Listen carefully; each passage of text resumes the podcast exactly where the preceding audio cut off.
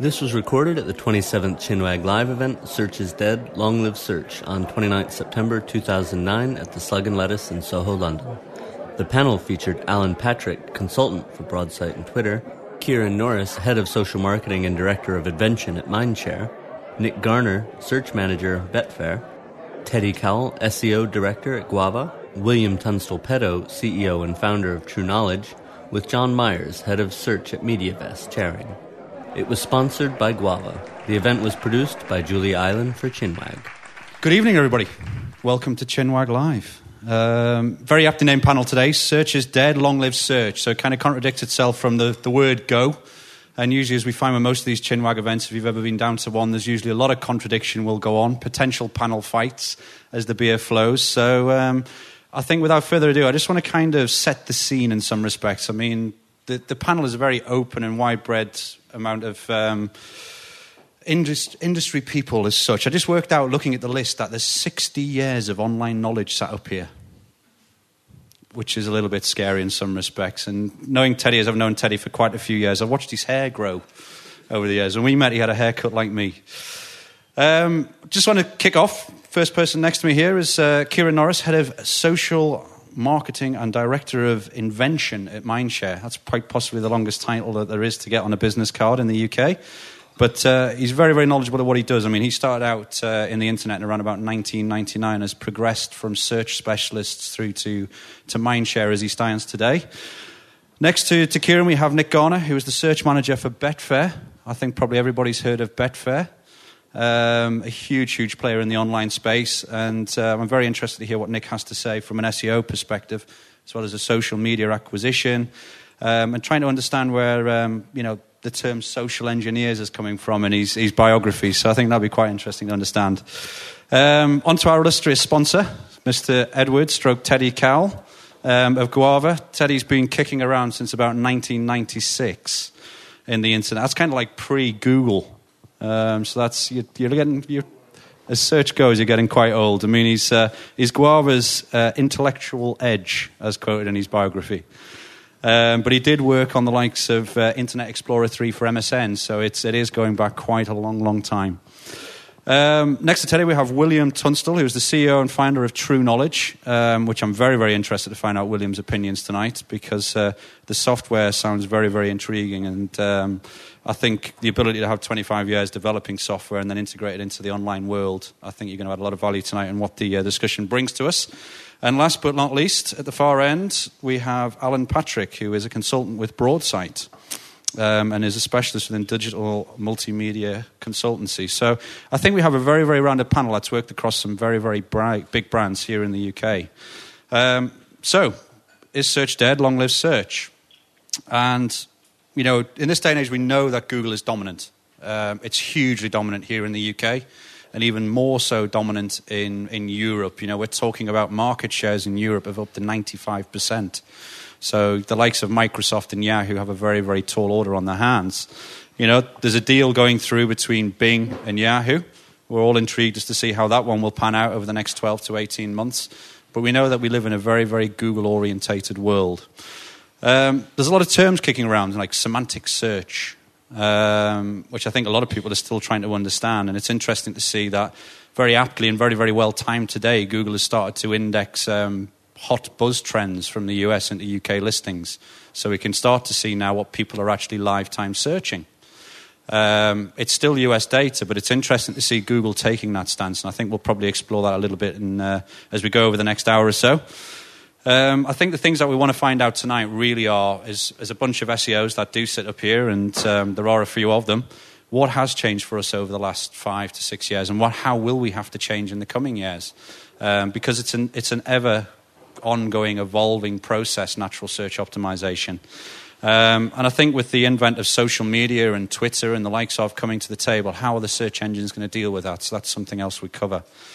Um, so on, without further ado, I kind of want to start to hand over to the panel and let them have their quick opinions. So I'm basically going to pose an initial opening question to them all. And that is so, search is dead, or will it be a case of long lived search? Google has been challenging in the new real time and vertical search tools with the re emergence of social media within search. You know, how are brands going to deal with that? How do we have to change to optimize as SEOs for that? You know, is it a done deal or will we really have to radically change how we think about things? You know, is this a new era for search? Or is it something that has been around for a little while? You know, is it all a bit of a flash in the pan? So I'd like to hand the microphone over to Kieran to give his opening thoughts for about a minute or so, and then we'll pass on down the panel as such. Kieran. Thank you. Um, in terms of what's changed over the last sort of five or six years, I think the single most interesting thing is probably the advent of um, blended search results in Google, which is kind of common knowledge now and, and also just seems normal as well. But actually, the fact that Google was bringing together content types from all different areas rather than just the 10 blue links fundamentally changed the game in that previously you could worry about your website and, and, and optimize that and you were fine. All of a sudden, a video that appears in YouTube that slags you off or shows rats running around a kitchen in the, you know, the KFC example that I like to give, that is something that you, you, can't, you haven't had anything to do with optimizing about, but all of a sudden that's there right on the first page of Google. I think the, the second thing that's most interesting is actually not so much a technological change as a sort of uh, a cultural change, or maybe a slightly strong word, in that for me now, Google is the, it's not just the biggest search engine in the UK and Europe, it's the biggest browser because people use Google. I think primarily for navigational searches. I mean, the number of searches for, from people typing in bbc.co.uk or facebook.com or MySpace or betfair.com or whatever that what appears in your search results is your homepage. And therefore, if all you're concentrating on is one brand site that probably doesn't have that much inf- interesting information, then you're missing a million tricks and opening yourself up to a whole heap of trouble. In terms of real time search, I think it's, it's obviously an interesting development, but I think all of those who write off Google and say, well, you know, Twitter and Facebook, they're going to get this real time search thing and, and, and that's Google done for. You try and do a search on Twitter try and do a search on Facebook for anything other than a person, and th- th- there's no organization, and, and this is the problem. I've heard several major web companies recently sort of mocking Google for having an algorithm and not being powered by people, but of course, Google's algorithm has always been powered by people through links. And they are much better at ordering and, and um, assigning relevance to content, and, and I don't see the, so, the, the social sites getting that anytime soon.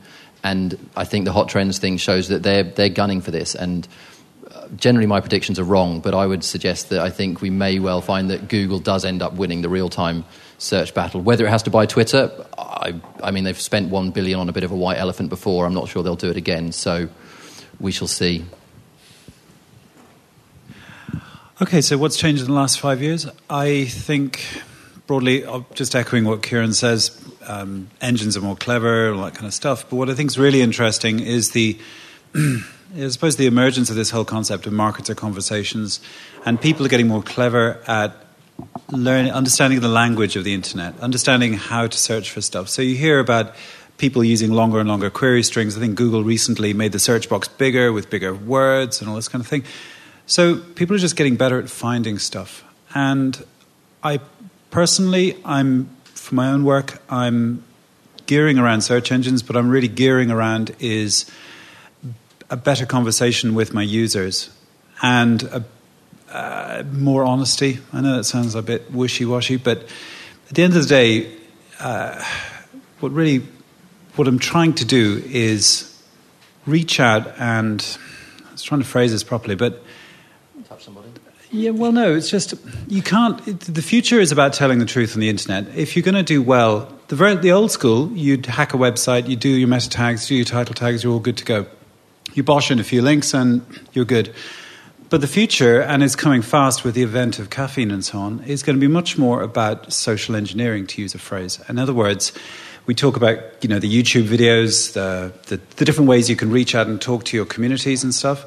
And in a funny, bizarre way, we're kind of going to go back to word of mouth marketing that happened way before the internet. But in this case, it's going to happen on the internet, and people will share information and stuff like that, and they'll make decisions about you. And Google will pick up on this because they're interested in what their users are interested in. So, for my own part, I'm doing my best to align with the great conversations that are beginning to roll out. So, for example, Twitter is an interesting one. So, they're, they're taking much more interest in Twitter these days. Old school, they would, I think John was saying, what, six, uh, six days, wasn't it? Before they Yeah, about, I've been watching it. I've actually been setting up Google Alerts and watching Twitter being indexed by Google. And about six months ago, it'd take maybe four to six days for them to index content. I've seen content getting indexed from Twitter within six minutes now. So Google has taken a massive interest in Twitter suddenly. So, if you think of Twitter as basically a series of memes that float around, and uh, there are some memes that are more powerful than others, and therefore you get more retweets and certain things and so on, then they're starting to pay more interest into, in, in it. And I, at the moment, it's not that sophisticated. I mean, it's not having a major effect, but in time it will. So, my big, big picture, doing what I do, is get the conversation right and get the channels right for the conversation, and then a lot of the Google stuff will come through as time goes by. Any thoughts on this, Teddy? I'm sure you will have. I'm usually come with a load of stats and stuff like that. So I'll avoid stats to begin with, anyway. Okay. But um, I mean, I would would agree um, with everything that Kieran and, and Nick have basically said, and I think that kind of the really big change you're seeing right now is from a search perspective, you're seeing a convergence of a whole lot of different technologies. And, and obviously, like social media and social search is feeding into that quite heavily, but it definitely isn't where like the biggest changes are really happening. It's the one that's getting the most, it's the area that's getting a lot of the most profile because I think it seems quite cool and seems quite sexy at the moment. And search obviously seems often quite mainstream. But um, I think you obviously have the convergence of sort of social and then sort of vertical search. And, obviously, uh, we're talking about today, we have semantic search as well, which is where a lot of the real breakthroughs are coming in terms of interpreting what, what users actually want and trying to organize all this massive information. Because the one thing we know about the internet is that, you know, via um, social media, via kind of YouTube and online video, like masses and masses of information is being created, and there's no way the internet is going to keep working without the search engines there to mediate like our demand against well for the right kind of content for what we're after. So they're only going to become more and more important, and they only have to get more and more sophisticated to be able to manage this this massive growing amount of content. So, like on video, for instance, I will have some stats. I think in, in May this year, you know, they, they YouTube was getting 20 hours worth of video uploaded every single minute. You know, that's a massive amount of information. And they have to organize that. And if you, you want the right video and you want one that's interesting, then you put in your query and you, and you get a result back and you expect that instantaneously. I mean, and then also you have the technical issues with um, resolving obviously like real time search and making that really relevant. And obviously, there's a huge amount of content being created on Twitter, but their real time search experience is still relatively basic. It's not very sophisticated. And I think the, the real opportunity comes from semantic search, tying all of these things together to get the right content and understand context and to use social media to, to help make more sense of basically the content that's out there. Um, yeah. Uh, so, what's changed in the last five years? I, I actually think not very much. I think uh, search engines, what, what we see in search engines is an evolution rather than any revolutionary changes. So, Google, for example, has thousands of engineers and they're working constantly to improve the product. Uh, there's been no paradigm shift in the way search engines work. They've, they've put new content in, they've, they've tweaked algorithms, they've got better and better at what they're doing. Um, but fundamentally, search is the same as it was seven, eight years ago um, with, with a lot more sophistication and a lot more pages indexed and everything being done that little bit better. Um, and the, the, trends, um, the trends you see are, are essentially search engines getting better and better at what they do. And what is it they're trying to do? What, what a search engine is trying to do is, is infer the user's intent uh, from the query and give them the very best uh, content that they can find that matches that intent. And they're getting better and better than that. Um, and that, what that means for SEO is that it's, it, in my opinion, is it's far, far more difficult to game the system. Um, so what Nick said about telling the truth, I, I, agree with completely. I think, I think the starting point for any um, search engine optimization campaign is publishing content that is valuable to users. And if you do that and do nothing more than that, um, it's the search engine's job. It's the search engine's job to discover that and they have very sophisticated ways of discovering that. And it isn't, it isn't just links, they also, they also have very sophisticated ways of measuring user engagement with the content that they publish and adjusting the rankings accordingly. Um, and semantic search, um, semantic search is, is, the definition of semantic search is extremely broad. And if you define it very broadly, then the, the main search engines are starting to use semantic techniques, um, very basic semantic techniques and what they do. And that is, again, is, is part of the evolution of improving, improving search results and making, it, making, making them better at finding the best content or the most relevant content for, for their users. Um, from, from my own perspective, uh, a trend that hasn't been mentioned yet is the, is the more heavy use of structured, structured knowledge in search results. So instead of everything being documents, um, search engines, there's a, there's a trend towards search engines using structured results, results from databases to, to, to better rank things or to produce direct answers to questions. Um, and I think that's a trend that's, that's happening as well, which will become, become more and more. Okay, so the question is five years back. Um, thinking about the search world five years back, Google was the word, the word was Google, and you pretty much were all optimizing your life uh, around Google. And there was a sort of arms race going on, wasn't there, between Google changing its algorithms and everybody racing to make their algorithms outperform everybody else's algorithms. I think if you go three years ago, something started to change, which was the good old text based blo- um, websites, as everybody mentioned earlier, started to change. And suddenly you found things like blogs and video getting higher priorities. And it was a bit of, I think, blindsided um, some of the more traditional uh, websites. There was quite a scramble then to get video in and you know, get, get some blogging up and so on and so forth. If I look back um, one year ago, I'd say that the, the, sort of new trend was the real time search. And I'm quite amused at this because we built a, a real time search engine about two and a half years ago for, for a large media client. But there was no real time ecosystem then. Twitter didn't exist. And, and it's only really the existence of things like Twitter where you have got real time live stuff going on that's actually worth searching it. And, and, even Twitter in the early days wasn't worth searching. There was a lot of people just talking about what they had for lunch, so it wasn't high value. But what you've got now increasingly is, is a big ecosystem doing quite a lot of sophisticated things. If I look at where it is now and where it's going, I think now the big issue is there's just so much stuff coming out. The issue is more about filtering. And what we're really seeing is, to me, semantic search, social you know, mediation, all these other new predictive algorithms, structured knowledge, you know, structured metadata. There's all ways of trying to structure what you're seeing and actually filter it down into something that's more usable. Now, if I may say so, somebody's built some real-time search engines. The, the, the real-time search, it's non-trivial, but that's not the hard thing. The hard thing is getting predictive, filtered results that are useful, and I think that's what, really where the world is going to go in the future. Great, thanks, Alan. So we've kind of talked a little bit about the past. We've had some views on it and stuff like that. So let's think about the future a little bit. Let's start thinking about, you know, where next? You know, we're, we're aptly titling this, Is Search Dead? I really want to drill into this and I want to understand from you guys what your thoughts on this is. I mean, I think probably most people in the panel or most people in the audience will have an opinion on search. Is it dead? If, we're, if it is dead, we're all out of jobs potentially. How many people work in search that are sat in the room here today? We're all doomed. It's game over. Sam's putting his hand up at the back as well. It's game over. Chinwag's dead. Everything like that. Search everything. But no, all all in all, I really want to drill into and I want to understand from you guys where are we going next. You know, is search dead? It's a big, big statement. I'm going to kind of recoin it as: Does search have to evolve, and does it have to change to embrace what's going on? Um, Teddy, you touched a little bit on video and stuff like that and YouTube, and I think you know, looking at YouTube, YouTube is one of the most potent commodities out there today. You know, as you mentioned, there's 20 hours a minute hitting YouTube. That's the same when you when you weigh it up as the output of 1,200 television stations a day. It's huge. And actually, YouTube serves 10% of all of the internet traffic through one website. It has over 400 million unique users a month. It's huge as a commodity. It's massive. I think... So I want your opinion, Teddy. Is search dead? Or do we have to evolve? You've been in the SEO game for a long, long time. What do we have to change? I think as my I, in my introduction, basically, as I, I said, I definitely think it's not dead. It's definitely becoming more and more important, and it it definitely has to evolve because the type of content that's being put online is changing and evolving, and and also users' expectations are changing and evolving because as search engines understand more about what users want and our internet experiences are kind of evolving, and what we expect from the internet is evolving.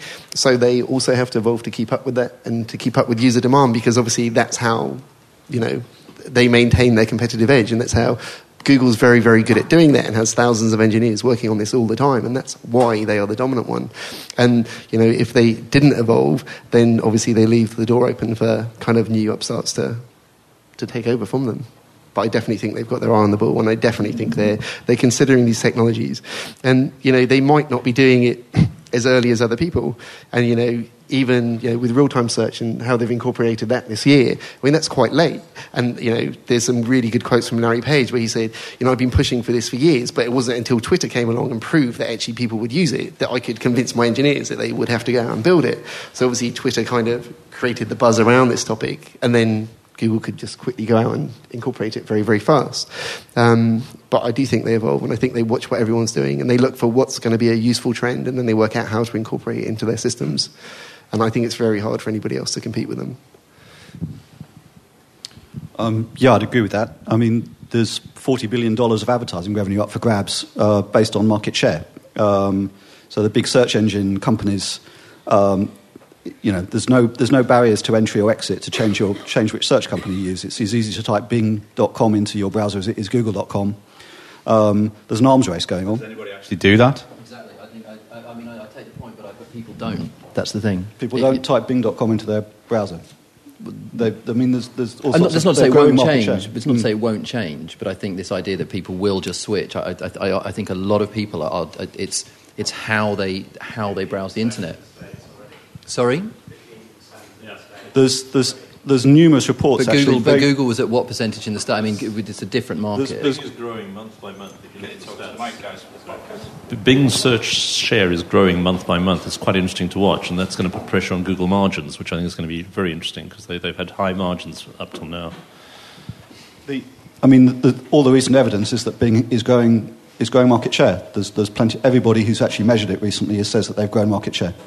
And um, just because Google has been around f- for so long, I'm not saying I'm not saying they're going to supplant Google, I, I'm, but I'm just saying that the market share, every percentage point of market share, is worth colossal amounts of money. Um, so the idea that search is dead or that search isn't going to evolve is just is, is, is nonsense. Clearly, um, I mean nobody's saying that, but that's the question on the panel. John Um. He told me uh, earlier. The the um, you know the, the, the companies are in fierce competition, and the only way that they can they can improve their engagement metrics and improve their market share is by making their product better and continuing to make their product better. And and Google has stayed in its dominant position because it has all for the last X years it has had a product that is as good as or better than all its competition. Yeah. And if that ever changes, then then they, they will start losing market share. Um, so all the search companies are fighting for for absolutely huge market. They've got no way of locking their users in, or not many ways of locking their users in.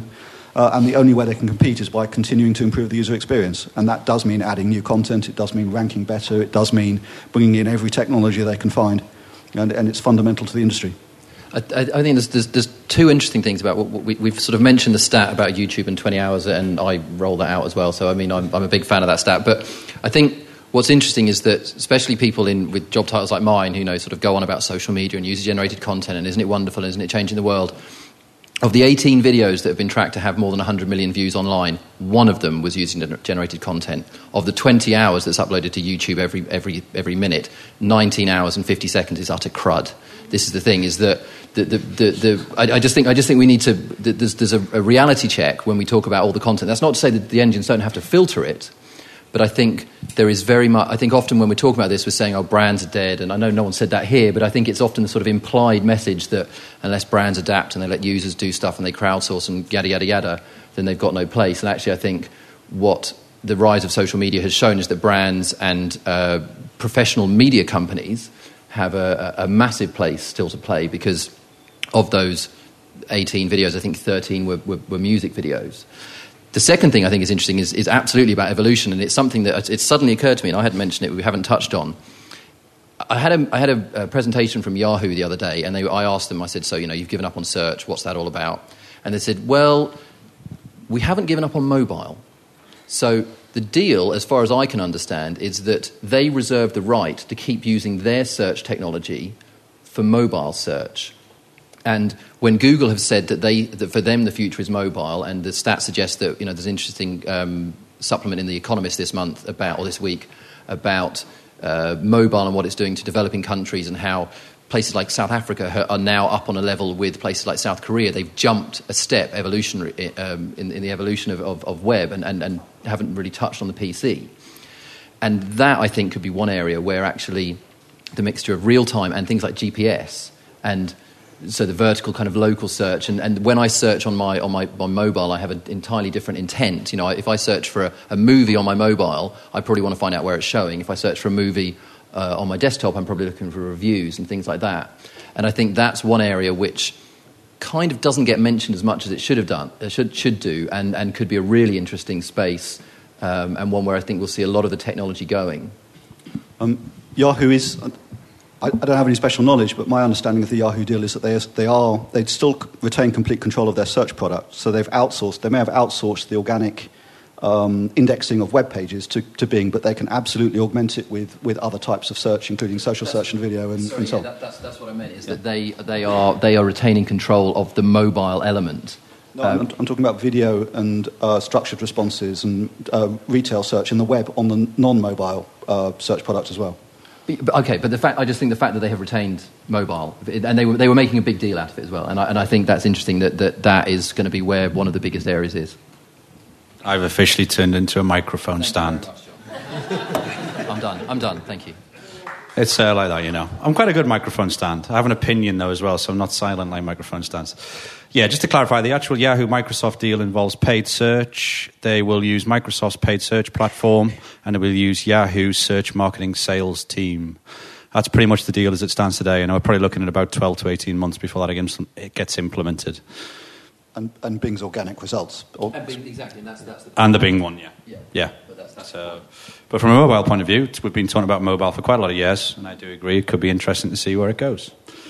Anybody else got any thoughts then? Where we're going? We're having some interesting debate here between two panelists, but uh, it's gone a little bit silent. Can we just throw that microphone down to, the, to these two guys here, and you've got one at the end, and then we've all got one each. Um, what about bringing it back to you guys? Because obviously you've got to steer your ship, as it were, into the future and work out what you're going to do with it all and where this is all going. And I just want to speak on my own part here, really. Um, I just think that it's all going to get a lot tougher if you're not a brand. So I think the the, the spammers and the, the affiliates and people like that, just the the people who just fill up the internet with crap, are going to be gradually pushed out. Um, and if you're a big brand, that's good news for you. You can probably get away with a lot, which is good. I just think the whole the whole idea that you can engineer your way into high rankings on competitive phrases is is just going to dissipate because, frankly, I think that the the holes are going to get closed up, and things like links, for example, which still have a lot of currency, are going to probably, in my opinion, anyway, probably fade away in importance over the next year and a half. what Um, replaces them though? well, now that's an interesting question. I, I, I don't really know. Um, I know you. I don't know. I, I have. I have to assume that they do, because I assume that because of caffeine and the kind of power behind the new uh, framework that Google are putting in together, that they can start to look at, for example, the click-through traffic on particular rankings. They can they can then have uh, more beef in the algo to, to filter out spammers who are going just doing bot clicks and things like that. So what I'm seeing is obviously the usual arms race against the spammers, but it's going to get more aggressive. And I assume that what's going to happen is that stuff that people want will do better. But I also assume that if you want to, if you've got a, if you're a brand and you've got something that actually no one's that interested in, like mortgages, unless you want a mortgage, um, that you're just going to have to pay your way to be in there, or you're going to be clever, like say a company like Mint, who are really clever with their social uh, stuff, marketing. Um, or you you are a brand with a heritage. You know, you're like the Seth Godin, the favorite brand of Seth Godin type brand. You know, you're one of those purple cow brands or whatever. And then Seth you Godin, got the man who man who built Squidoo, the spammer's dream home. Hey, we know. But the point is that he loves his whole purple cow thing. You And can see the lawsuit already. But the point, is, people, I'm just saying that there's an ecosystem that's going to get tougher to be in if you're just relying on the old tricks like fiddling with your website and just buying links from places. That stuff just ain't going to fly anymore. We don't buy links. No one buys links No here, one by the way. links. It's going No on one the podcast. Google, we don't buy links. Sorry, we apologise, but we don't. He does. We won't say who that is, but that's our illustrious sponsor. I'm just saying it's going to get tougher. He, he does. I wasn't pointing at anyone. I was just random pointing. I wasn't suggesting that Guava buy links in any way. I, I, Guava don't buy links, not tonight. That's not a Guava black buys, coat, by Guava the buys way. beer. It's Guava buys signal. beer for everybody. Everybody. That's magic. But um, But he will take any what- links that you may have that are higher and authoritative into the website on the replies to live a couple of pints of Fosters. You're a man with an agency that helps clients. What are you going to do over the next five years to help them? To be honest, I would I'd kind of agree and disagree with some of the things you said. I think that because search is evolving and there's there are still and basically search engines are looking at so many different types of information. and agreeing. Um, I think you're going to have um, obviously you have structured data. So we have this kind of we have this battle between users and content and what content means. And, and obviously those are the kind of things that search engines are generally looking at. So I think we we do need an, an, a big advancement in terms of how websites are being built and how content's being published. That's really evident by some of the standards that the search engines even kind of mutually agree on. They realise that the web is kind of put together really crappily, and it needs to make step changes forward so that the, the overall internet experience can get better. So be that from like semantic markup, um, whether we're, we're, adopting standards like RDF and microformats, anything that helps search engines understand content better is a good thing.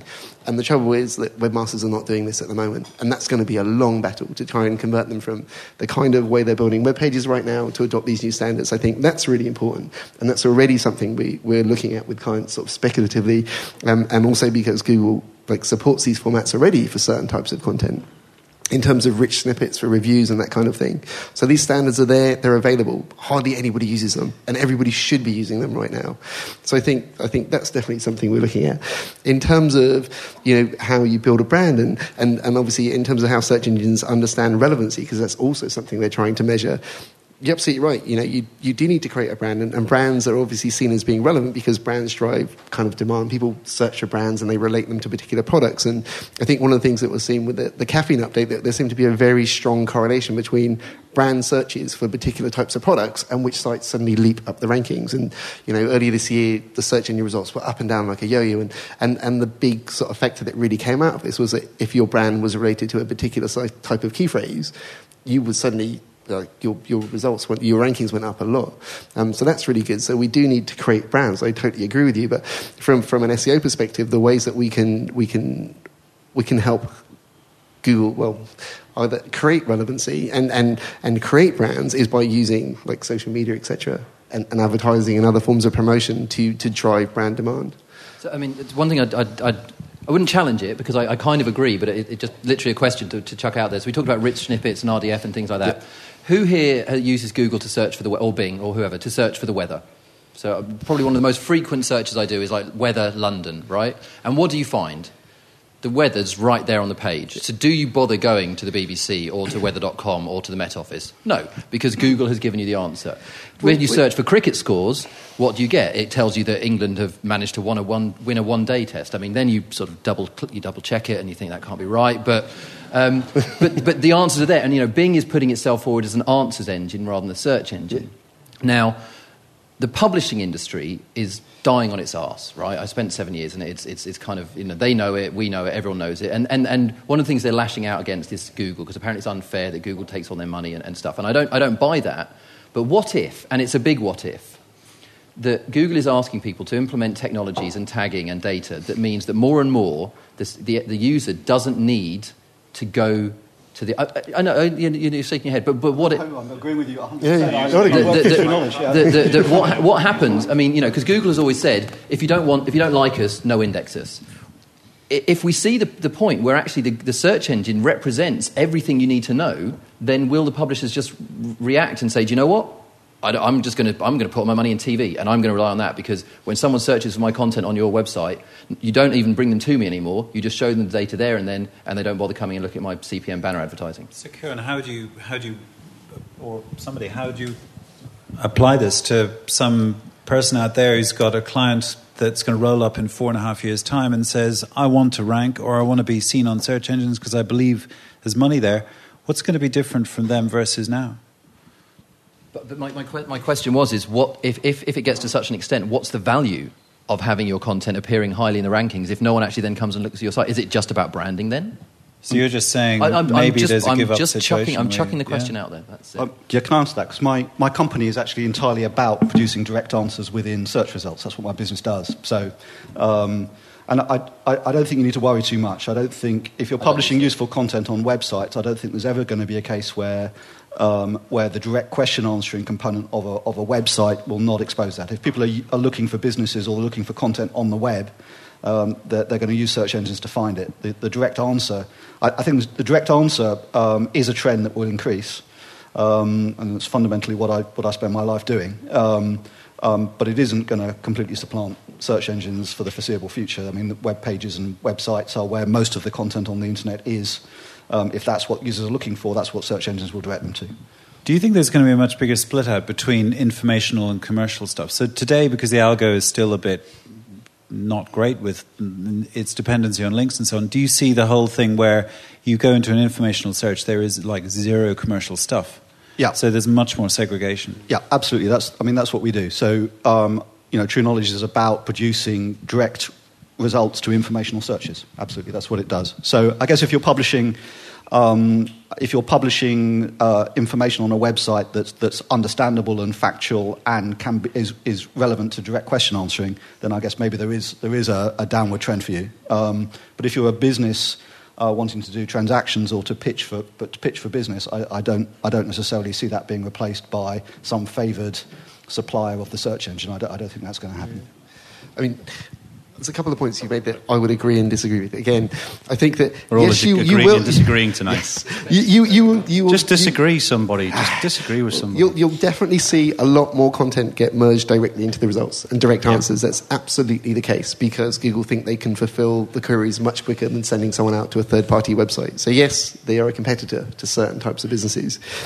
I still think they're never going to supplant the brand experience that someone can have by controlling their own website and the kind of affinity they can build with their users. So that's one thing that Google's never really going to have from that perspective. Um, and, and I guess the other thing is from will you see results split out between commercial and sort of retail related searches and kind of informational ones? And I think um, today or yesterday you actually had Google launching Google Merchant service, which specifically separates out like product related searches from like standard information ones. So that's definitely already happening. And I think that's going to continue to, to increase. I think for for, for normal companies who just want to rank, what they ideally want is to get their uh, worst case scenario, their Viagra peddling website, up in a search for medical problems. But if you want to see, a, if you do a search for medical problems, you don't want to see a spammy Viagra site. But if you're really good at SEO, that's what you're going to do, and you'll make a lot of money. And so, where I'm going, certainly from the stuff I'm working on, I'm doing things like I'm building a wiki. We've got a proper blog that's actually got content about betting that people like, actually, and I know that from my analytics. Um, and just, to pick up on that, Nick, actually, Google now is indexing very, very rapidly Search Wiki. yeah, So they're kind of heading that one off as well. I think what I want to kind of get out of this, and I'll, I'll, obviously I'll, talk, I'll have an opinion as well now, but is we're talking a lot about indexing content and stuff like that. How live can we get this? How real time can Google make this? You know, at the end of the day, we look at things like Twitter, and a couple of things that ring out to note is one, the the airplane crash. Nobody was killed, thank God. That crashed in uh, the Hudson in New York. Some of the first pictures that came out of that about three to four months ago were on Twitter. Somebody who actually was in the plane crash stood on the wing and tweeted about it. How, how random is that? And then Google, about three or four weeks ago, Google was having a barbecue. Google's barbecue on the top deck at Google caught fire. The first notions of that actually came out on Twitter from a Telegraph reporter who took a picture of it in the Telegraph offices across the road. So he didn't think, oh, Christ, Google's barbecue is on fire. Let's stick it in the newspaper. He stuck it on Twitter. So, how live can we get search engines? You know, where will it go? How live can we touch it? I don't know if that is where you're going to cover, Alan, or maybe you have an opinion on something else, but I'm just intrigued. Get Yeah. your opinions. Where are we going? How live can we make this?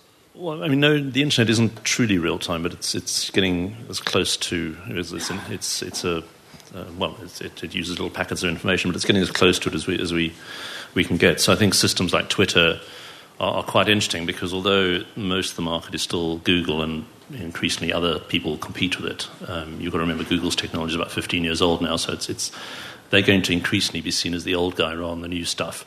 And I think what's really hit them hard is, is the real time stu- um, search because what it's done is it's created an entirely new market that sits in front of the Google News. Twitter drive real time news or real time search drives traffic to the Google engines, which is I think what's scaring them quite a bit because that's quite a massive value shift compared to just the size of Twitter. So I don't think that goes away. And also, if you look at the um, attractiveness of, of real-time news to people, it's extremely high. So again, it's, I think it's got much higher value than you would think just because of the, the small size of it.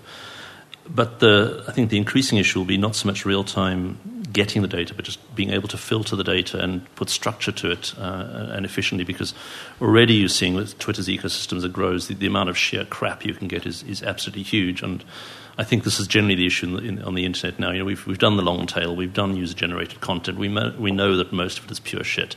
So what we now have to do is work out what's relevant to us and, and why.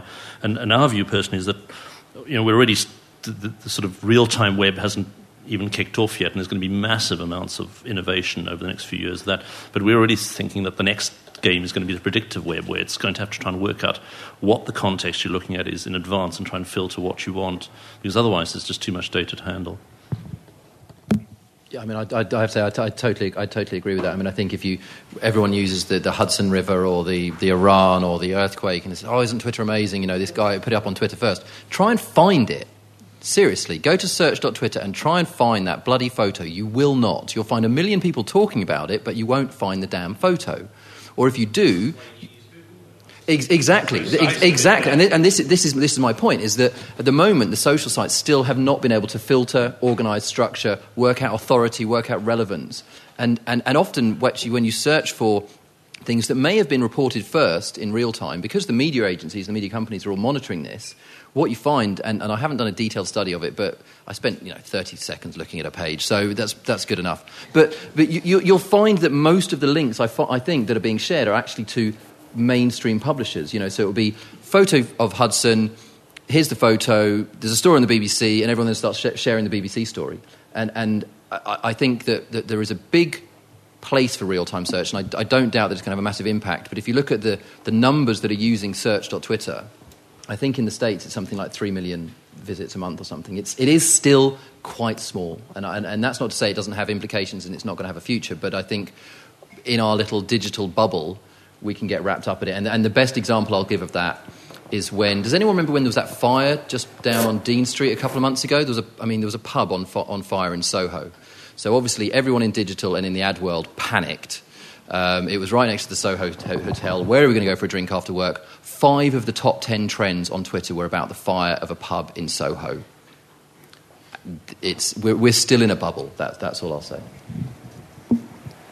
It's on? Yep. Um, is that not discovery, though? Sorry to wade in, not on the panel. But uh, we're talking about search, but actually, this is about discovery. Uh, Angus Phillipson from Worksite Builder.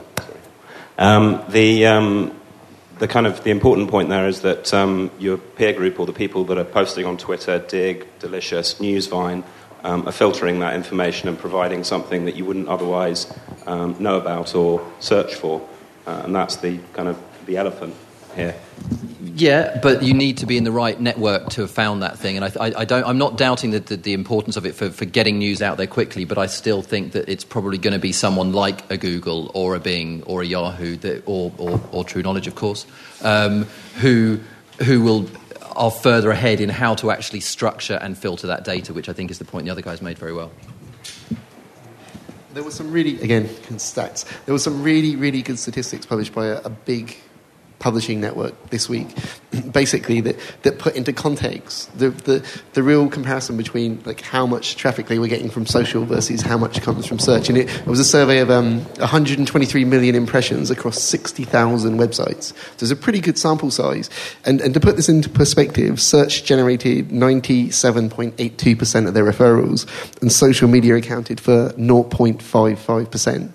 So this is the kind of like social media is getting a huge amount of hype right now, but in terms of realistic actual market share and influence on websites, it's still overall really really small. And and I agree with Kieran that like social media is generating a lot of content, but it's still pretty disorganized, and and we still need like big powerful search engines to help us sort that content and find the really important nuggets of information. And, so, and they need to evolve in order to do that, and they are evolving. So so, in the sense when we're talking about them evolving, are they going to evolve to include that content? Are they going to evolve to exclude that content I think, and let it stand in its own right? I think they evolve to very much incorporate it in, into what they're doing. I think, I think social media is very good at getting content out of users. That's what we know. It's really good. It's good at getting users to contribute to things, either via, via, via Twitter with kind of tweets, putting videos up on YouTube, like bookmarking really interesting pieces of content on StumbleUpon, all that kind of stuff it's really good at getting users to do that. But But in terms of you going out there and specifically saying, I want to find this one piece of information, here's how I can describe it. As a search engine, do you understand my query? Can you find the right result for me? You still need like search engines like Google to do that. That, that doesn't sound right to me because all the stuff we've seen says that Twitter and these things are driving increasing amounts of traffic straight past Google to raw websites. And I think that's what's scaring the Googles of this world because what you're getting is a combination of people you follow and your social recommendation telling you where to go direct. And you know, certainly all the sites we look at, you've seen Twitter especially is driving way above its weight in terms of traffic. And I think that's what's, uh, what's starting to, to interest people. So sites like Etsy are getting sort of a, a large amount of their traffic, you know, several tens of percent from, from Twitter, which is, is quite interesting as a stat. Uh, whereas a few months ago, they were, they getting most of it from Google. And I think that's what I mean. This, the, the, the real time stuff is sitting in front of Google in these places. They're doing it before Google sees it, and it's gone straight past them. And I think that's what's scaring the more traditional search engines, which is why Google's ramped up its speed of response. Because we did a huge study on real time search last year, and Google was incredibly slow at updating. You, we did, I did it again for this panel, and I'm just stunned at how rapidly they've wrapped up, ranked up the. Um, rate at which they refresh. Now, that must put a huge load on their bots uh, in terms of, sort of traveling the web. They can So- afford it. they, They can but the thing is, yeah. as Bing and these other guys take market share away, you'll find their margins are slowly withdrawn because what's the thing that competition will do is, is drop margins, and I think a lot of their inefficiencies will start to be exposed. You know, they, they've got a lot of other adventures going on. A lot of the other stuff doesn't make any money. It's just entertaining for the engineers. Um, as I think increasingly it has to be a real business with real competition. I think they're going to find life a lot tougher, and I think that's the three-year picture. Real search, i.e., the big big search, is, is just increasing hard competition. Okay, we've got our second question from the floor tonight. Start thinking of questions, guys. I'm opening up absolutely to the floor now. So if anybody's got any questions and you want to throw any mud at the panel, put your hand up. We'll throw a mic at you. All I'll say is please introduce yourself and which company you work for, and then uh, sling it at these guys up here as well, and let's see what we can get. Over to yourself. Cool, thank you. Uh, my name is Daljit Bergia. I work for an agency called Diffusion. Um, it may be implicit in the, the title of the debate today, but is it not so much a question of whether search is dead, but whether the search agency is dead? We've talked a lot today about how. Good question. Good question. Just a quick show of hands. How many people in this room work for search agencies? Work for agencies who sell search. Work for agencies who sell search? Or sole, a sole, so different agencies who, whose primary business is search. Okay. Agencies And how many, uh, how many just work for an agency in this room? That, that sells search as one of its offerings. The man in the middle of the room is now the man with the target on his back exactly. for the rest of the evening. Um, and we're, uh, Diffusion is actually a, a PR agency, and one of our clients is a search agency. So it's a you've got, a double big, sided you've got a question. big part to play in search. Absolutely. But we've talked a lot about how search engines are becoming more intelligent, they're delivering des- uh, results directly. We've talked about how social media is actually creating a lot of the content which the search engines are going for. Really, if what is the role of the search agency? If brands can just go direct, or if brands can go to specific social media agencies or online agencies, you know, what is the role of the traditional SEO agency? And would Betfair be using one in five years' time, two years' time? Um, I, I have a whole crew of people who are effectively an agency. I just couldn't get the ROI from working with agencies, just the numbers are too big, and also I didn't get the transparency. The other big thing is that because because SEO is going into well, obviously people techies will still carry on building shit websites that are completely unoptimized for search, and that's not going to go away in a hurry.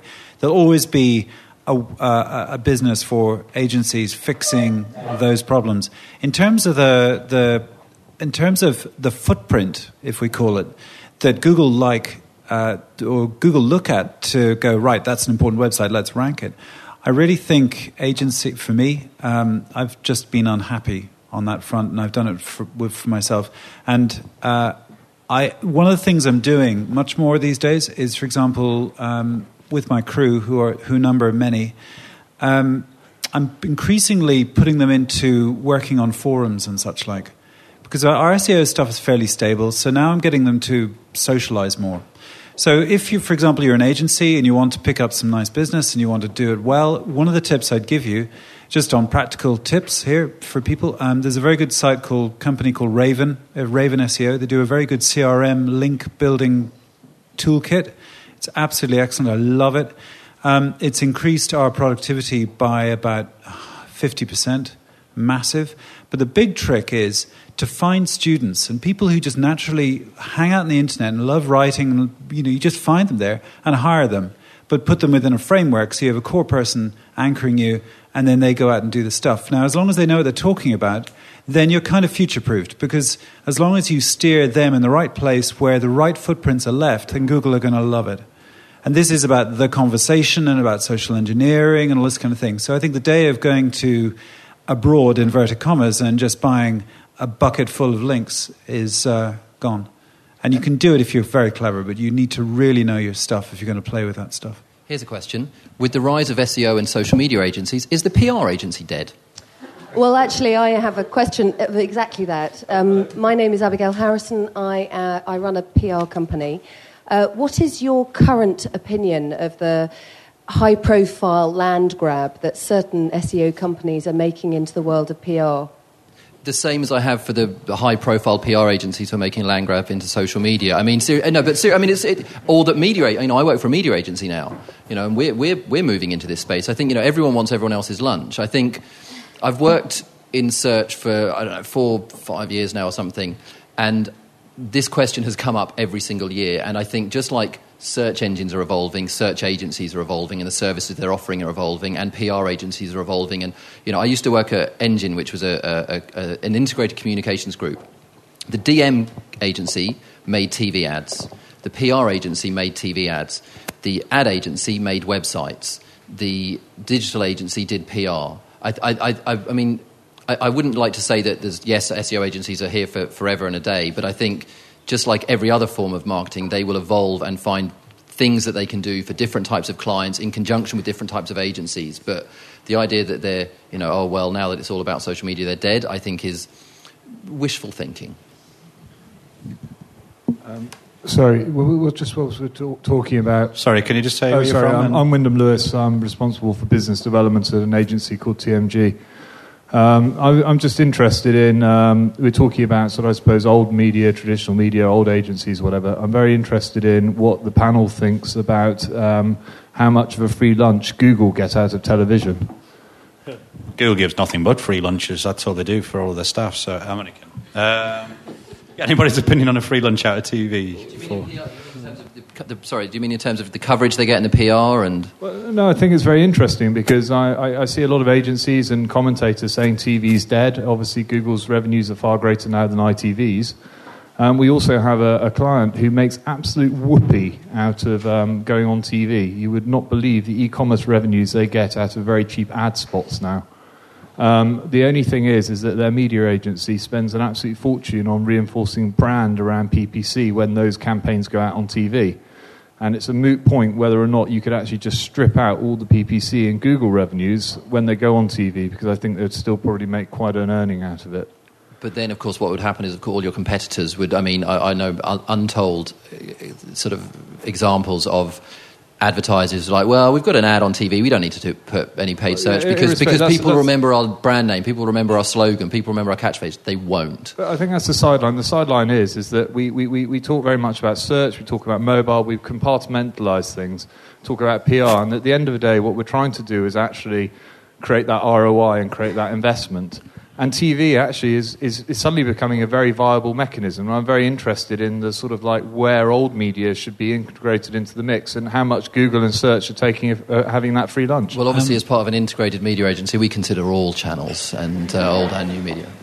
Um, I can probably comment a little bit. We did a bit of television uh, two years ago, I think, and uh, I think there's talk about more TV coming. Last time round, uh, what we found was it just had an ambient lift. It was like the tide rose. But we were very organized with all our online because we're an online business, and our conversion rate increased from registration to funded. But what was really interesting was just the, the, the just every single channel, our number of new customers rose. It was really weird. It was just like a tide rising. And those TV ads weren't particularly good and I know there's a lot better stuff coming. And uh, so I just think if you're a big enough brand, uh, it's definitely like a, a, tide rising. But I've been looking into this whole thing about landing sites for television campaigns recently. What I've noticed is that most big brands don't really give it much heed. It's like if you're Cadbury's or if you're one of the other big brands like that, they just don't really care. They just want you on their front I page. disagree, I disagree with that entirely. I Well, think Cadbury's one- is an amazing example of integrating all of their media channels. They, I- their, their posters have links to their YouTube page. Their website, their at TV ads get you to. I mean, the the Well, when I they're- well, all I can brilliant. talk about was when I when I did a whole bunch of searches for landing pages or like microsites that related to TV campaigns. I just didn't find much. That's But all. that's because they don't care if you end up on their landing page. They, if you end, if you end up on their YouTube video, the, mm. the job's done. That's, yeah, that's well, what I mean. okay, that was a different. Yeah, I'm just going in through a different It's, pathway. it's, the con- it's the content and the message and the brand. And Cadbury, and I have nothing to. I wish I had something to do with them. Is Mm. brilliant. I, the thing I've been very interested in is the Meerkat campaign and how they've got that lovely little microsite and they've got this interesting pathway between the interesting little mere cuddly meerkat thing and hardcore insurance comparison. And uh, I'm involved in a project that's kind of to do with all that kind of stuff. So it'll be very interesting to see how TV, uh, how we convert on our TV website, inverted commas. But as I say, I think it's just a general tide that yeah, well, rises. I mean, compare the market. I had to throw about nine million quid's worth of TV at I that one to make um, to make the Twitter page increase, to make the, the YouTube page increase, to do all of that sort of stuff. So I'm just going to drag this one back a little bit because we're talking about live search, but TV does have its place. The recent studies that were done said something like 67% of all media will result in a search on a search engine. TV does have a place. It does drive brand impacts and does drive volume of intent to search engines. Um, and it's very interesting, as Kieran and the guys are talking about, as to how marketers then use the content on the search engines to mirror that. Um, I just want to drag it back towards live search, though. We're here to talk about is search dead? Well, uh, well, it was called live search prior to Bing. Anybody? Nobody really picked up on that fact. It was probably one of the worst uh, marketing campaigns ever done. Um, and you know, we've got Yahoo's new TV ad, which is just launched yesterday, which is very intriguing. So go and look that one up on YouTube. Uh, yeah. Google it. Um, can, can we take the next question from the floor? Um, is it me? Yeah. Um, I, I've got so many questions. Can you just say who you are and where Uh, you're my from? name's Catherine Corrick. I'm a digital media consultant, uh, freelance, work for myself, so for hire. Uh, you know, use that. Gratuitous sales plug. Absolutely. Um, I've got so many questions. One about deep web. No one's really tackled the deep web, and Tim Berners-Lee and how actually, you know, we've got most of the search results that we get are just from this nice upper stuff, but there's still loads of stuff that search engines still aren't revealing. So there's a question around that. Don't know if any of you want to deal with that one. Um, URIs, got a question about URIs, um, how we're going to be dealing with that. Television, so we've mentioned television, but television is now coming on the web. So how are we going to be finding TV content? We've got all the, you know, 2012, digital switchover, what's going to happen um, that? That's another question if you More want. interesting is the fact that the web is coming to television. Yeah. Absolutely. And if I wasn't And under so what's NDA, I could give you an idea on how that's going to happen there. And so, and Same- how are we going to be meeting, yeah. finding that new content on TV because there's going to be so much of it. Um, and I've also got one about visual search. So that, and there's still the old John Smith problem too. So if I'm John Smith, Go I've on, got a pick problem. one. Pick a question. no, I, Give us a I'll question. allow any. Of the, there's a lot to choose from um, there. Which I, one? I, I'd love to hear Alan. Alan hasn't said very much. Oh. Can somebody get Alan another beer and we'll see if we can loosen up his. Uh, and Kieran another beer as Oh, well. gosh. Um, I, I can do a bit of the deep web. We, we did a big study on real time search last year for a client, and, and we worked out there's about three times more value in the deep web than there is in the, the, real, the, the current real time web. You know, the, the consumer stuff is still fairly new. Can we can just because just I'm just a, I'm, I always you know let's not assume everyone is, is up to the same speed. Can can we define the deep web? It's, it's pretty much data that you can't see. It's stuff locked in corporate and other databases that the search engines typically can't get to. The, the issue, of course, is motivating all the people who own it to put it up there for other people's benefit without getting paid. That's really where the deep web issue comes out. You know, there's lots of lovely, you know, something like train timetables. That's a class, you know, that's starting to emerge. But there's all sorts of wonderful data that people own. But it's a hassle and expensive for them to put it up. There's all Oh, but sorts that of comes, issues. that comes down to the company in its own right to produce that But- content. You know, you take yeah. somebody like Odeon Cinemas. Mm. Odeon Cinemas is pushing via Google Yeah. Base all of the cinema listings, Mm. all of the times, everything to Google's homepage. So Mm. if you go and search Odeon, Yeah. you'll get all the cinema times at the top. But that takes you as a It's- marketer to put that content It, there. it, it takes grab it takes vision and foresight, and that, that's Yeah. a f if I may say, that's a fairly obvious application. There's a lot of stuff out there that isn't. It's sort of two orders removed. You won't find a use for it until it's up there and somebody's matched it with someone else. On the, the other question about TV, I don't know if anybody's ever used Twitter to comment on TV while they're watching it, and anybody's experienced that. Does anybody remember Joost? Kieran Norris is one of the world's uh, worst people to do that. Does- does- If you ever follow, follow at Kieran J on Twitter, you will get some of the most random stuff coming out of somebody in the UK on an ongoing basis when the television is switched on. Sorry. So does anybody hands up who remembers Joost? Do you remember they were a very hot property about oh two years ago? So they're they're, they're gone now. Um, they're, they're a Deadpool company. But they what they hoped to do was show you TV, and then you would interact with TV on their platform. Turns out it didn't work that way. We watched TV from the old media suppliers, and we used Twitter and that to talk to our friends about how it worked. So you know, there's the BBC Question Time and all that, and, and that's so we're using the technology ourselves. We're adopting it to, to make it work. So. I, I don't think TV is dead. I think, as we said earlier on, it, it's still it's, it's a bit like Google search. It's, it's one of the bigger, big sort of 800 pound gorillas. It doesn't go somewhere. What we do know, though, is that web TV, as, as a web experience, is extremely compelling. Uh, every time you play with it, every time you experiment with it, it, it works. We've done sort of social media or Web 2 makeovers for clients Web 1, and you, you, know, sit- you stick out the blog, you stick out the social media, and you stick out the Web TV program. I can tell you the Web TV program is the thing that really resonates. I love the point about raising the boats. It does that. It also attracts, if you've got the right sort of audience, quite high um, CPMs compared to other web properties. That's, that's quite interesting. So I don't think TV is going anywhere. And s- sorry, Catherine, I, I don't get the John Smith one. I thought that was a brand of beer or. Sorry? Two page relevancy. Most people only look maximum two pages into a search. So Hey, John hey, Smith. In real time, most it people only beer, obviously, but it could also be a person. There's, you know, there's so many John Smiths in the world. Yeah. We're not getting necessarily relevant, the relevant Okay. John Smith, just the best But people SEO'd that- John Oh, gotcha. Smith. People are evolving around that, as Nick touched on at the beginning, that, Hmm. that search queries are getting longer. That, that people go, John Smith, like they go, so you, go, you search for a car, and then you're like, actually, no, I want car insurance. Actually, no, I want car insurance for my Mazda. Actually, no, I want car insurance for my Mazda in London, and yada yada. Should people have to do that? Probably not. Will the search engines evolve? Maybe if they don't. If they don't need to, why would they bother? I mean, the other thing about that comes back to the whole thing about um, predictive and search and filtering. I, mean, I don't know if anybody remembers the term context-based search that was very fashionable about 18 months ago. That was that was that issue, which was if there's N John Smiths, how do I know the one that I want? Well, the system has to know more about you to work out what you. And in fact, I, I believe that real-time search will, will need to integrate very closely with whatever emerges from context-based search because you can't do a real-time search on a big ecosystem. It's technically impossible. So you have to be very, very precise about what you're looking for, um, and thus you're going to have to understand more and more about the sort of the, the, the, the what the, the, the, the searcher is actually looking for, how they're structuring themselves, what, and what they want to do. Question in the back. Hello, uh, Peter Oates, currently between jobs looking for work, but she's already done that. Um, I'm just interested Good in punt. Good punt, though. Good to see you, Peter. Anyway.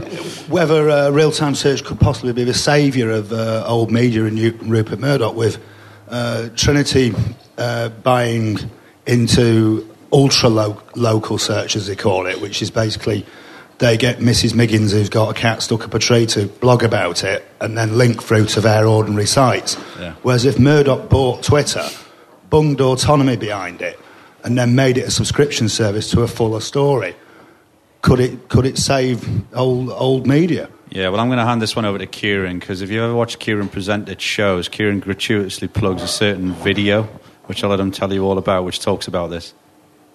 Oh, Epic 2015. Yeah, exactly. I mean, this this is it's a, and by the way, go if you Google Epic 2015. It's a very interesting video about the future of media and where it might end up. And, and it's a bit out of date now because it was made a couple of years ago. But um, the one thing I'd say on that is that I know that this is Jeff Jarvis's idea for the future of uh, of publishing is to, is hyperlocal, and he's come up with he wants to create an X Prize where people who can make hyperlocal publishing work and and, and yada yada yada. But it, it still doesn't support the kind of infrastructure you need. Yes, you can get Mrs. Miggins doing that, but if you want to have uh, an office in Beijing reporting on, on the elections there, and you want to have an office in um, Tehran reporting on, on, the, on the, the riots there, a hyperlocal and the revenues it's likely to bring don't don't fix that. And and God, if I knew the answer to that, then I'd be knocking on Murdoch's door. Anybody else want to add to that? Or? those Twitter entries about that story, then that would be you know the subscription to the better quality content. Have, with his, do you know quite how good the NUJ are at their jobs? The amount of holidays and pension and benefits that I used to have when I worked in publishing, publishing was amazing. So the problem is, is that journalism is expensive, and I just the, the, ad revenue doesn't appear to be there, and I, and I think Twitter is an interesting way for them to get more traffic to their sites, but I, you know, the Guardian Unlimited is, is losing money hand over fist. That they all are, and and uh, sorry. Well, the FT is very. The FT is entirely different. The FT is not uh, a journalism business. The FT is an ana- analysis business, as is the Economist. And and this is the this is the mistake that Murdoch makes is that he equates. I bought the Wall Street Journal, and they provide high co- high con- um, high value analysis and content, and therefore people are willing to pay for it. Therefore, they'll be willing to pay for the Sun. The, the, it's it's apples and oranges. It's entirely different. You'll accept the shit for free. Sorry. You'll accept the ship for free. Y- Well, it, you, yeah, you won't pay for it. That, that's the thing. I mean, you might pay for people will pay for page three. I'd, I'd argue, but the rest of it, as, and also, I mean, let's be honest. uh, We're going off topic onto, into publishing here, but as long as the BBC uh, will is putting out high quality content free of charge, the rest of them are buggered. I'm, I'm going to pick up on that and also bring it a little bit back to TV as well. Can we uh, have where you're from and who yeah, you are? Yeah, sorry. So I'm uh, Adrian Drew. I'm a broadcast analyst with Ovum. Um, so I just came back from IBC a couple of weeks ago, um, and a big thing in, from every middleware platform there at IBC, everybody's got personalized recommendation engines built into their TV platforms. Because if we think that TV is going to carry on being a channelized experience, forget it. Because all the pay TV platforms are out there, and they would love to deliver you a personalized search, recommendation driven service. Now, obviously, the thing about TV, you've got no alphanumeric keypad. Yep, your the search, your 92.7% of your web experience that is search driven, that suddenly changes because really you want to drive that through a personalized, um, social media driven um, experience. And uh, as you've got guys that are trying to build brands around personalized service on TV, these guys are also understanding that personalized service is a way of doing that on the web as well. Do we think that driving search onto TV and the technologies that are being driven around that are going to shift the way that search is treated on the web as well? The only thing I'll say on that, and because I've said far too much, is that alphanumeric keypads will be with remote controls will be with us next year. They're they're in design. I've, I've seen the the, the, the, the sort of the But in prototypes. Uh, but Did you see the stuff at IBC where they were showing you how to program your thing using iPhones and that? Yeah. Yeah, now that, that to me is what's going to happen. People are just going to use their mobiles and, and they'll preset it and so on and so forth. But- but But, IBC always has a trend every year. You know, last Sure. year it was, I forget what it was last year, but you know, there's a trend every year. Everybody gloms onto it and everybody pretends to do whatever it is. That's But there, there. there- there's this really interesting thing about the um, interaction between your lean forward and your lean back experience. I know it's a really overused type term, yep, but if you've got a guy that's coming and sitting down at the end of the day in front of his TV, yep, does he really want to go out and type in uh, a text entry into the search string? Yep, or does he want a personalized experience? Well, it's an interesting question. I mean, at the end of the day, let's let's let's bring this back to live. I mean, I keep talking live. It's Bing, it's Microsoft, Sorry, whatever you it's- want to call it. That's missing the point. It's not live. It's about discovery. It's No, about- no, but I'm, I want to bring this back into a discussion around about live time search, and we'll, we'll tie TV into that. And somebody's phone just rang over the, um, so that was quite intriguing. Um, Microsoft has a TV platform. Microsoft has a search platform. You know, can they bring the two together to create a live time, you know, effectively live search facility within those products? Can they integrate and can they bring those together? We're talking a lot about TV, and we're, we're talking a lot about TV driving traffic to the search engines but that's not really live. That's not live search. Can they integrate the platform? They did it with in-game advertising. They created the ability for people who were playing on Xbox to be served personalised, lifetime advertising as they played the game. Can they? You know, will that happen with a TV platform? Will it not? You know, that's any thoughts on that, guys? Well, technically, you can't because TV is a broadcast medium. The only way you can get a, a personalised service is, is to put it onto some form of, of um, one-to-one or one-to-many service. So, I, I think that you know, the, sure, the um, what's it, the pay-per-view uh, services can, can segment their audience, but the end game for anything personalised has to be uh, some form of internet-based TV. And as you so, know, as Kieran, as Kieran mentioned, we're talking about TV being on the internet, or you know, TV effectively becoming the internet. Where does that take us? Well, then, then you then you hit the two issues. You've got one business model that says people have to have yet another set top box. Means that the TV provider has to subsidise that, which means the cost goes up.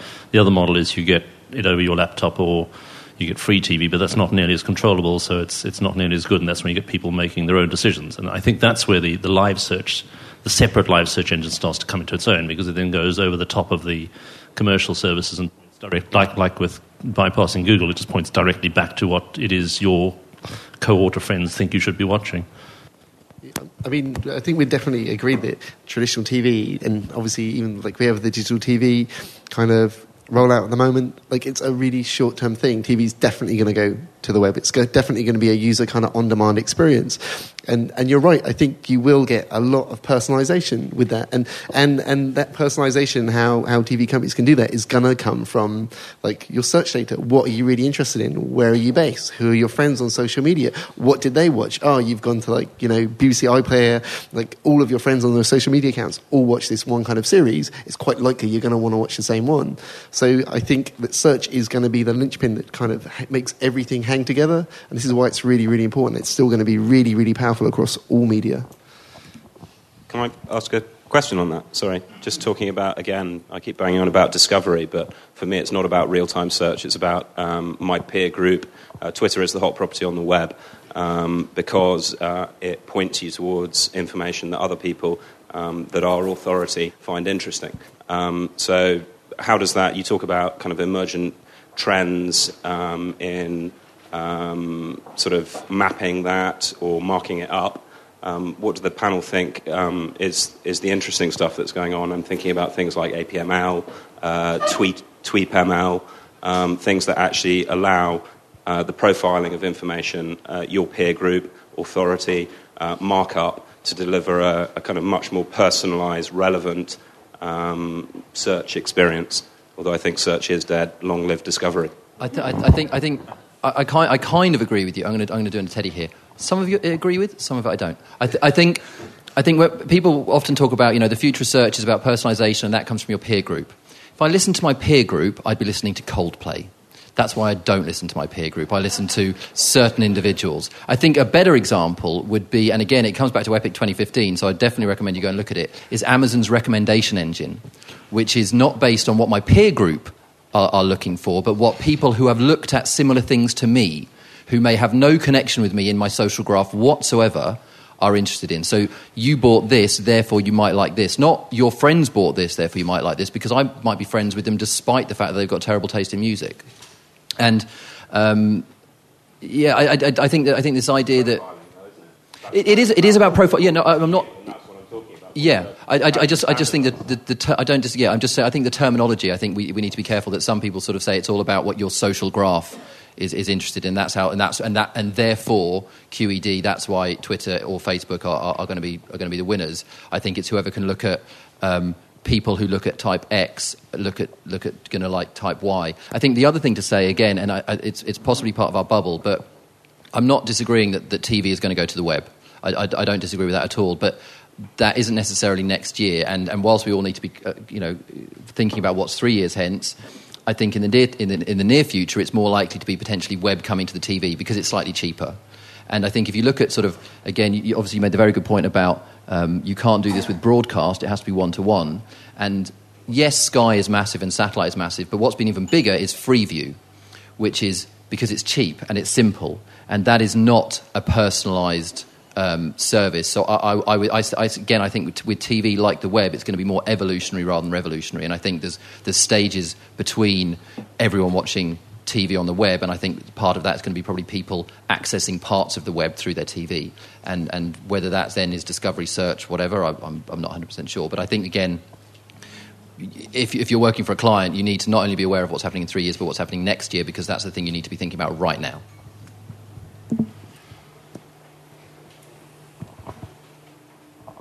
Just, just, a quick point on, on, timings. I mean, I think it's, it's very tempting to think that um, personalized TV services are way out there. Yep, that we are a long, long way away from it. But, you know, but let's be real about this. You know, guys in the US are doing loads of experiments with this already. They have public services out there today. Um, and then at the end of next year, we're going to have uh, Canvas here in the market. Uh, by the end of 2010, time for Christmas, and that'll be a hybrid box that will be there in the market. So let's, you know, let's, let's wait till they get through the, you know, I think the technology they've been the technology's been there for two three years. We rolled a company out of startup mode two years ago. We helped, and it was doing you know, that sort of personalization. The issue is there's just not that many users yet. I, you know, broadband, the sort of broadband that does good video, is still not that hugely penetrated, even in the US and the UK, and, and sort of the more advanced. In fact, it's more you have to see what's going on in Korea more to see what's going to Sure. happen with TV. Uh, than, than in a European or US uh, country. I, I think just the point I'd make is the, the interesting about real time search is the, what, what happens when you've got a world full of web TV. What does the EPG, the, you know, the, the program guide, look like when there's zillions of channels? And that's where I think real time search and web TV start to come together. I, I didn't see much of that at IBC this year, so I, I no doubt next year that will be the, the hot topic because that's, that's the issue at the moment. Question at the back by the bar. Hey guys, um, my name is Miss A. Richwards. I'm from MR Media Group, and we deal with startups and disruptive technologies a lot. And um, one of my good friends is Jeff Pulver, who was one of the early investors in Twitter. Um, he's got a big thing that next year we've got Google Wave coming on the scene, and I'd just like to hear what your thoughts are on Google Wave and what it'll mean for brands and search. If someone can explain Google Wave to me in less than five minutes in a way that makes sense to someone who doesn't have a degree in IT, I'll buy it. It's very cool. you It's go. from Google. It's Google built. Yes, so was Google Wiki, so was Knol. So, I mean, you know, Google Maps worked, the rest, I don't know. I, I'm a cynic, I don't know. I, I'll, I'll wait. I'll wait and see on that one myself. It's official, just for the podcast. Kieran Norris hates Google. No, I, I love Google. No, th- th- see, this, this is the thing. Google make my life better every day, and, and, and barely a day goes past that I'm not amazed by. They do things that I wasn't expecting. But what I don't necessarily need is something that integrates IM, chat, forum, email, messaging, whatever else it does. But when they tell me, when the first time they told me the weather results there on the page, I loved them. I, I, I just don't, I, I, I don't see this yearning need for whatever it is the hell that Wave does. For what it's worth, FriendFeed didn't succeed, and that was my view was an attempt to do that. I saw a video recently about Wave. Um, is it Lindstrom? The, the Swedish brothers that were they were doing a present, presentation on uh, on it. Um, I, for, I, I, Kieran's right. You try and say what it is in five minutes, you you're lucky. I mean, or you're very clever about describing things. One of the cool things about Wave, by the way, just that I do remember, was that when you're typing in real time, you can see the words being typed in real time. So there's a whole lot of like really instantaneous stuff going on, which is kind of cool. I, the big thing I thought about it on a high level is that it helps communication. And then this goes back to what I've been saying all evening, actually, that markets are conversations. And anyone who doesn't know cluetrain.com, maybe you should go and check it out because it was the beginning of this whole big idea. Or at least it was a si- it was a marking point for this big idea that's evolved since then. But um, yeah, I, I think it's about bringing people together. I don't know if it's going to work, but it's certainly very cool. And um, all the Googlers were just screaming and loving it, and lots of clapping and stuff. So obviously they love it. Does, does anyone remember what day? I hate, I'd hate to be a cynic here. Does anyone re- what, remember what day it was that Google announced Wave? anyone else remember any other news that came out that day? Was it the launch of Bing? Bing. Was it the launch of Bing? Surely they wouldn't launch a product just to screw another one up. I mean, because not like they did that with Wolfram Alpha and then three days later launched their, their answer service. They would, they would never dream of doing that. Yes, they did. Any more questions in the room? Oh, one at the front, this gentleman. That's nice and easy for you. That's the easiest mic run you've had yet tonight. You've been all over the place. Hi, uh, Lance Get the mic man over Concannon, the uh, digital planner with Immediate Future, an online PR agency. Um, the impression I get from live search or real time search is it's all very much people looking for current, affair, uh, current events, um, you know, what, what's buzzy today. With that in mind, do you really think there's much of a place for brands in live search or there's any real kind of commercial opportunity? Um, yeah, depending on what you do. So imagine sports stuff, obviously bookie, Betfair, and all that kind of thing. Then yes, in theory, you could be pimping out live odds or whatever. I mean, you can do that anyway now, but Yahoo in- used- to let you do that as well. So. yeah, they did actually. That's Yeah. right. I a- actually did it for you, yeah. Nick, but you didn't I that. do Yeah. remember. No, I do remember. I remember. I remember. Um, yes, there probably is. But the trouble is, if you're a boring brand, you've got nothing to say, and you're not in touch with the big memes that are floating around the place, then probably not. But just one of the things I do want to say. The thing I feel about real-time search is, if you, I, I love my visual metaphors, so here we go. Imagine a landscape. There are mountains on the landscape. Now, big memes, as in big ideas that are floating around, like the Iranian, like the uh, the there was a big thing in Mont, um, uh, begins with the name Moldova. That's right, girl who works uh, in our team, Moldova. Lots of fighting. Twitter, go there. She was just totally immersed in a war that, or in in scrappings that were hundreds of miles, thousands of miles away.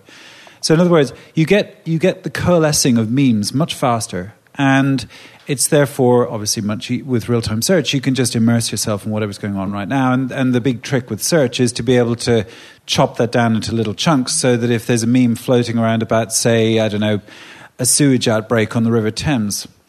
Well, if you do a lot of canoeing and stuff as I do, and I'm on the river quite a lot, that kind of matters, and I, would love to know about that. So, um, but I, it's down to is your brand interesting for your for your average user? And one of the things that's been really interesting for me over the last year and a half has been doing a lot of stuff on social bookmarking, um, Digg and Reddit and places like that.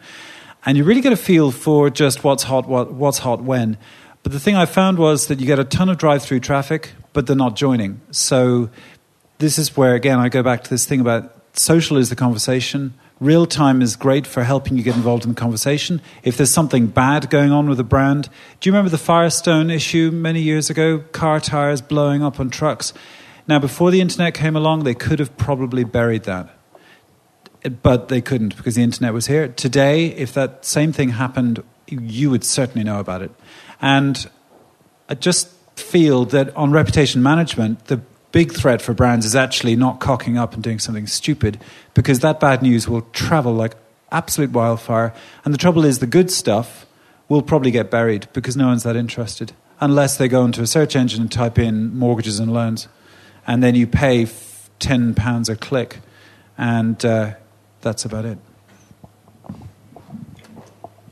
I think the pickup just on the search engine from the live search perspective, it's heavily about content it's very, very, if you've got the content, you can produce the content and drive it to the search engines. You know, you look at something like Google News, going back to the publishers and the big newspapers, they're getting crawled probably on a five minute basis by Google ongoing. So they can actually take content and actually produce it to a web page and push it into Google News and actually have that content there breaking as news within about 15 minutes. But so. you know, I, I got to just say something. I hear a lot of agencies say that kind of thing to me. I, I, deal with a lot of content provision agencies, and they say, "We'll do you, we'll do some great content for you. You know, we'll produce this. You give us a brief, blah blah blah." But you know what? It's just boring, and no one cares. So we employ people who are rabid gamblers who are good writers who are well hey the point is the gamble. people we talk to understand because there's a very subtle you know we talk about the internet gen the net gen coming through. They understand the very fine subtleties of the internet language we call it. And they can spot bullshit a mile away. And so when brands just try and do a convenient thing where they just pay off a content agency to, to, to, produce content, to push out to the marketplace, to Google News, to drive traffic, you know what? It just ain't going to fly. It kind of might just fly at the moment, but the door is closing fast. And this is why I say about the truth and about about really doing your very best to help people. And so, for my own part, I'm doing what I can. I've got a load of people out there. If you search for Betfair Guy, you'll see he's on the forums and he's making himself useful. And that's the best I can do, just to help our conversation with our community. And by the way, that's what will promote word of mouth. And I think the big thing for the future on real time search and all this kind of thing is the spread of word of mouth. I think we're going back to a time now where word of mouth absolutely matters and where people, if they have good stories, that matters for a brand. And so you've got to really take care of these evangelists. And that's another project I'm on. But anyway, enough of that. Nick, do you think that uh, that meme grows and travels faster because people spend less time searching? I don't understand. What do you mean? Less time searching Less as time in searching. They're spending more time on Twitter. They're spending more time digging. They're spending more time on Reddit. Yeah, they're spending you know, more time I, on Newsline. if you go into the Guava, um, if you people go, are spending more time searching. I agree. And if you look at these stat, stats here, you know, you look at uh, Teddy's got his stats out again. yeah. If you look at social, yeah, you know, 0.55 percent. It's like the no follow thing. You know, in SEO, we think the world is no follow. But the reality is, I believe, I mean, tell me if I'm wrong, I think it's about 10% of all links on the whole internet are no follow. Mm-hmm. It's like just a little, little tiny little percentile of, of, the whole thing. So it's very easy for us digital people to think that the world thinks like we do. But frankly, you talk to your average Joe in Southampton or Blackpool or say, you say Twitter, they go, what are you on about, mate? not in a uh, in a more Blackpool accent, but you know what I'm saying. It's just they don't care. We care because it's our industry. So I just think it's all noise. Sorry. All the examples you stated were ones that broke on Twitter. Yeah, well, that's what they, because it's easy to talk about it. I don't really do Twitter that much. I, my my epiphany with Twitter was I was at a conference for Word, WordPress. I'm a big WordPress fanboy, and we suddenly had a little chat room that was using Twitter, and I thought that was cool. So it was the evolution, the rapid evolution of a social structure using this thing that was ubiquitous. I thought that was cool, and this is like the power of memes on real time search. It's very interesting. And the, the clever part is to be able to use, for search engines, to be able to find out exactly what I like so that I can find out about, I don't know, pollution on the, on the Thames because the ship is, boat is broken down or something. Has anybody actually been twittering in here tonight? No? See? Oh, there's one. There's a gentleman here that thank you. It's not very often you actually go to a conference these days and not find, you know, scores of people sat in the audience twittering.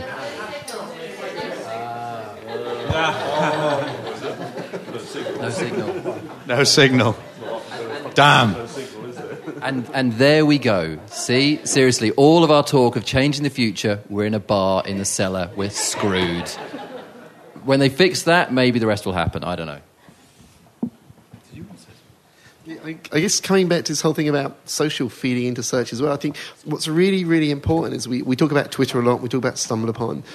Like these, like like social interaction on the web is not a new thing. It's not a recent trend. Like the very earliest iterations of the internet were all about social interaction. Like the very first communications were email. And then you had like bulletin boards and chat rooms. All they are is kind of the, in themselves they're evolutions of things that have been around for a very, very long time. Like like predating search engines to some degree. Um, so I think you know the web as a whole is evolving, and I think the, the social channels are going to evolve. I think the search engines are going to evolve. I think the way we present data to the search engines is going are going to evolve, and overall, I think the web is going to become a like a much richer experience. No, and, I- and I think I think you Teddy raised a very interesting point there, and, and it kind of goes to my, my earlier thing about to Nick of what's going to replace links. Is that if you look at things like the if, has anyone used the Forrester groundswell tool? So Forrester have, got this great bunch of data about how people interact with social media, and they break them up into critics, creators, joiners, you know, uh, sort of, and then and people who just observe social media content. And in just about every age demographic, including sort of 18 to 24, in just about every gender, in just about every country that they've scanned, which is kind of the, the, the, the West, so to speak, or the developed world, most people use social media to consume content and they're not creating and they're not bookmarking or any of these things. And therefore, if people are only consuming it and not voting on it or digging it or linking out to it, what signals are the search engines meant to use other than things like links? I think, I think the amount of people who, who do this is still very small, although, interestingly, of course, Twitter has made it so much easier, and I think that's why it's so interesting in that it no longer, you no longer have, a, have to have a blog to send a link, you just have to have a mobile phone, but it is still a minority. I mean, search engines already do uh, measure the consuming of uh, of media and content as part of their ranking algorithms. I mean, that's that's that's fundamental to the way. Yeah, they, They, they look at the back button and they look at time spent on site and all those sort of things, but that's once someone's found the site. I think I, I just think in terms of the, the other signals around linking or, or posting them or, or those uh, links are still of those types of, of signal are probably still the best ones. Personally. Yeah. Any thoughts, Nick? Um, uh, yeah, well, okay, so links probably aren't going to go away. They'll probably be around, but I just think their efficacy is going to go down. But also, if you bear in mind the, the what happens on the search page, if if you get a, a, a particular page on a on a ranking for a keyword and people are just bouncing straight out of it, and let's assume Google can tell, then they're going to say, well, of all those pieces of content, that's the one that people aren't loving, so let's get rid of it. So that's a signal that doesn't involve links. It's just user data. Yeah, no, no, I'm not arguing And- with that. yeah, Like, no, I, I I think we still think that links are probably more. Oh yeah, more they're not going to go away. But I just, I just, personally, I just think spamming the engines is going to get more and more difficult, and I think it's going to get. We're going to get much more into getting the message out to influence hotspots, and uh, this is why I'm taking social very seriously, but probably not in the way most people think. I'm much more interested in things like forums and places like that, where people have, are entrenched, where there are really tight knit social gatherings where you have key influencers who can persuade people to do stuff. So uh, I'm trying not. I'm trying to get off the, the, the search drug. Actually. Thanks, quitting. it's just you can't put all your eggs in that basket. It's just too dangerous. And, Totally and agree. They're a public company. Their remit is to make more money, and you know that that there's a balance between users loving them and they're making money. If they overdo it, like as has happened on other engines in the past, by just promiscuous use of too much advertising and whatnot, and, and irrelevant searches, then their users go away and they make less money. So I just think Google are one. They're lovely, cuddly people as individuals, but as an organization, they're a monster. They are the most commercially aggressive organization I think I've ever seen. And they do it in such a nice way that I still love them. It's like the Borg with a fluffy face. isn't It really is like the It is Borg like with a the fluffy Borg. face. It is. Yeah. Just It out of interest, anybody from Google in tonight?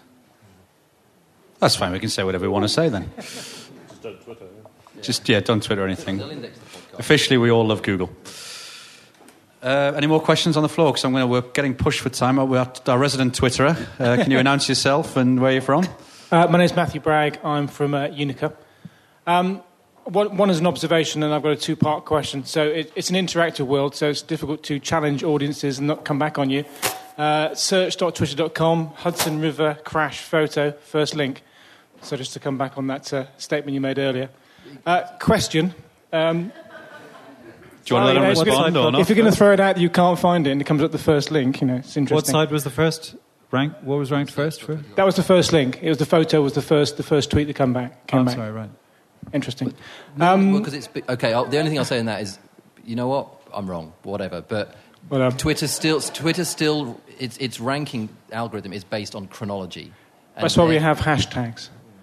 which in our- most people don't use. in our Twitter world. Well, yeah. Um, so, what's the next trend do you think that's going to impact upon search? And given the rate of change, do you think search analysts are going to be able to keep up? Let's have an answer from everybody straight down the line. Do you want to filtering. start us off on? Uh, filtering. There's too much. It, you, you need to filter the stuff now. That, that's the big thing, and that's it's absolute infancy. Um, yeah, up, up till now, all of the game has been about getting search results and some sort of relevance. Up, up from now on, it's all about. I, I suppose some of it's early filtering, but that, that's going to be the big problem now. Um, I'm going to say structured data, um, search engines using uh, knowledge of the world, structured uh, database driven content uh, in addition to unstructured content like web pages. I was going to say it's a, like a bit of the two, basically. I think I definitely think um, like the big change is going to be webmasters making more content available in structured formats, which is going to help search engines understand it better. But I think from the user side, from the query side, it's definitely going to be like social and, and other like data feeds, like helping search engines understand the queries much much better. So you, you will get like yeah much better results.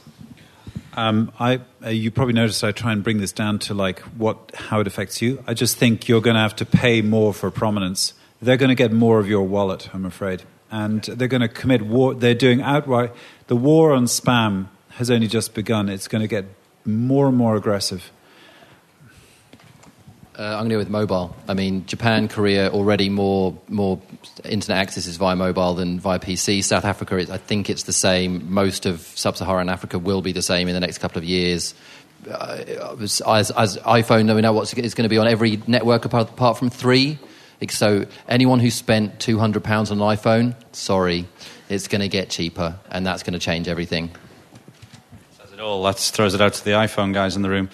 Just to pick, I mean, just to pick up, I totally where Kieran's coming from. I mean, places like in the Far East at the minute have like about 120 percent in, uh, mobile phone penetration compared to population.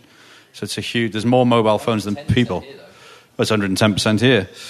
Just an interesting thing about Korea. You, um, panels all aware of a, a search engine called Naver. Yeah. Yeah, which is the biggest search engine in Korea. The audience aware of Naver. Ah, but what Naver does is Naver chooses not to allow Google to index any of its content. So Naver actually produces itself a community and actually says, here's a community where people in Korea can interact in their own world. And Google's not allowed into that world. And that's why they still stand as the number one search engine in Asia. Chances of that happening in the UK, panelists? new startup, new thing, new change? It's, it's, but it's not just that. It's, that, it's just look at Google. I mean, uh, we, we, I know we, we talk about Google because, yes, they have 60% or whatever it is globally, but look at Asia, and, and that is where the future of the world is, right? I mean, Europe is, Europe is dead, America is dying.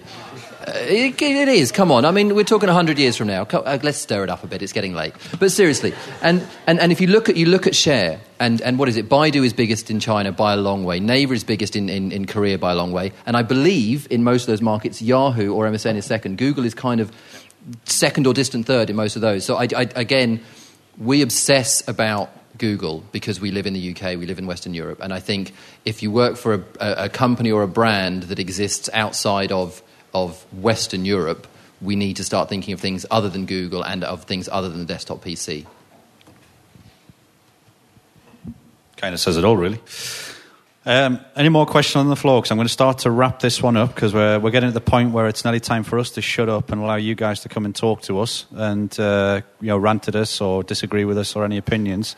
I just want to give the opportunity for the floor to have any more opinions. No? Everybody's kind of all questioned out and sort of slowly subduing under the uh, the content of lager or wine or anything that's been consumed.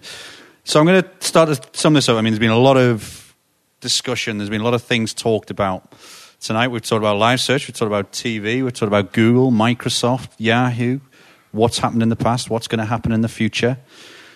I just want to bring it right the way back to the context of search is dead, long live search. We've all kind of agreed, disagreed and thought about it a little bit and had our opinions on lots of Twitter orientated things.